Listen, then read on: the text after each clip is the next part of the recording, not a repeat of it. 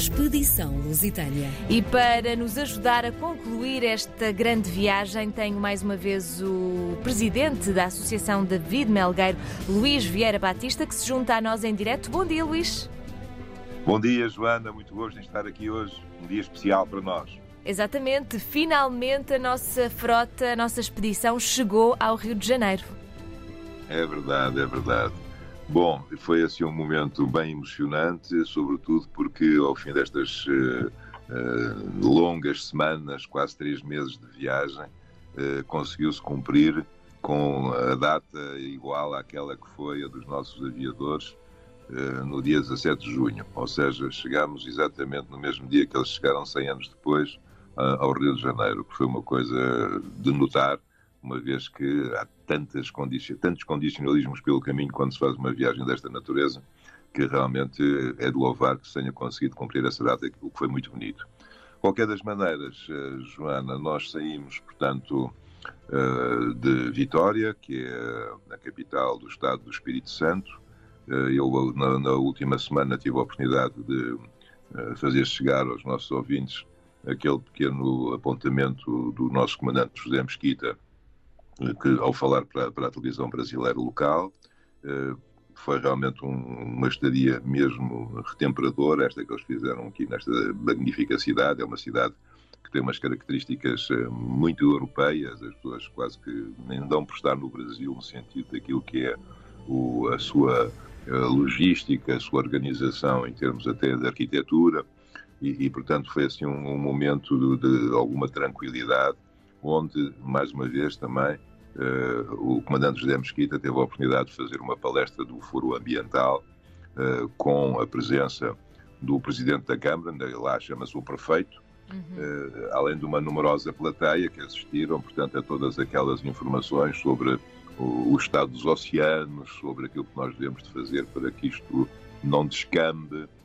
Para tentar tentando, reverter também, não é? A situação. Sobretudo, sobretudo, mas sempre atendendo ao facto de que o mais importante para que isso aconteça é que as pessoas tenham noção do que é que se está a passar. Portanto, uhum. se as pessoas não estiverem na ignorância, não, não poderão nunca agir. Portanto, aqui assim a nossa função é bastante didática, mostrando que há que mudar de paradigma. Senão não haverá certamente a celebração dos 200 anos da travessia aérea, que é uma coisa completamente impensável. Portanto, o nosso objetivo de viagem foi sempre esse, foi tentar, eh, sempre que houvesse oportunidade, de elucidar as pessoas sobre o nosso estado dos oceanos, uh, que são sempre coisas muito, muito, muito importantes para fazer e esse foi até o mote, uh, em paralelo com a, com a, celebração, que nos levou a fazer tudo isto. Entretanto, uh, também posso-vos dizer que neste troço, quando eles saíram, este último tirocínio, quando saíram, e saíram no dia 16, ou seja, no, na última semana, quando nós estávamos aqui assim a falar, foi quando eles largaram de Vitória, eh, foram acompanhados durante algumas milhas eh, por um veleiro da Armada Brasileira com um nome muito curioso, chamava-se João das Botas, imagine bem. Uh, parece quase o gato das botas, uhum, não é? e que foi, foi muito bonito, porque escoltou-os durante algumas milhas e, e pronto, e largaram-nos, como assim se pode dizer, em direção ao Rio de Janeiro, onde na manhã do dia 18 Portanto, eles, embora tivessem chegado no dia 17, foi na manhã do dia 18, ou seja, no último sábado, porque era um dia de semana e era mais conveniente para permitir à população presenciar a nossa chegada do que fazê-lo na sexta-feira, uma hora tardia. Portanto, no dia 17 chegaram, mas no dia 18 é que foram recebidos, digamos assim, eh, com um desfile naval que terminou na Baía de Guanabara. Uh, juntamente com, com, o nosso veleiro, o veleiro Anisha 2, uh, que ia abrir o desfile, uma vez que é lá que, que, está o mentor do projeto e o comandante José Mesquita, como sabemos, uh, foram escoltados por uma fragata, por um navio patrulha e até por uma coisa muito curiosa, que foi uma relíquia em termos náuticos, porque tiveram com eles um rebocador que operava nas mesmas águas onde eles se encontraram agora, eh, na altura do Gato Coutinho e do Sacadura Cabral. Portanto, eventualmente até um dos rebocadores que andou naquele uh, frénito de, uh, naquela incumbência de tentar revocar o hidroavião e estava ali juntamente com eles, o que foi uma coisa muito interessante, porque foi uma forma de olharem para trás há 100 anos e perceberem de toda a importância daquilo que estava a passar. Eles dirigiram-se depois para o Clube Naval Charitas, que é em Niterói, onde estão agora neste momento, e mais uma vez foi a banda da Marinha que os recebeu com pompa e circunstância. Portanto, essas coisas os brasileiros têm sido realmente incansáveis, há que dizer que é um orgulho muito grande termos um país irmão como o Brasil nestas situações, porque realmente tem sido uh, um, um, grande exemplo de, de, de, orgulho mútuo. Não é uma coisa de meu ou teu, não. Nós somos humanos, somos pessoas que falamos a mesma língua. E ainda por cima tivemos este assunto assim assado que foi a chegada do, do, do Gato há 100 anos atrás e do Zagador Cabral. Portanto, vamos fechar em uníssono. E assim tem acontecido, que é, que é ótimo. Não? Aqui não há não há grandes distinções. É só um oceano que nos separa, é só a parte física, Exatamente, não é? é só isso. E como diz o Fernando Pessoa, a língua portuguesa é a minha pátria, eh, portanto continuamos sempre a achar-nos eh, muito próximos eh, de todos os que falam realmente o nosso idioma.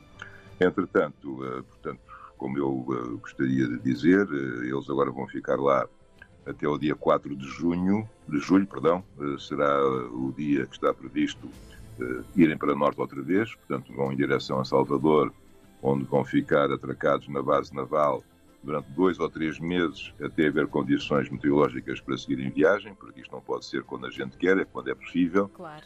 E, entretanto, um, no dia 2, portanto, no, do próximo sábado a uma semana, está agendado para o Palácio de São Clemente, que é o, o sítio onde está instalado o Consulado de Portugal no Rio de Janeiro, um encontro com o Sr. Presidente da República Portuguesa, com o professor Marcelo Rebelo de Sousa, que irá inaugurar uma exposição de pintura dos membros da Tertulia da Arte da Associação David Melgueiro, que eu faço parte, como sabem, uhum. e onde será oferecido ao consulado uma obra da minha autoria, que foi um óleo sobre pedra que eu fiz a retratar o Gacotinho Sacadura Cabral, para que com este gesto legarmos ao nosso património e às gerações futuras o testemunho pelo apreço que quisemos demonstrar aos nossos dois heróis nesta celebração do centenário da travessia.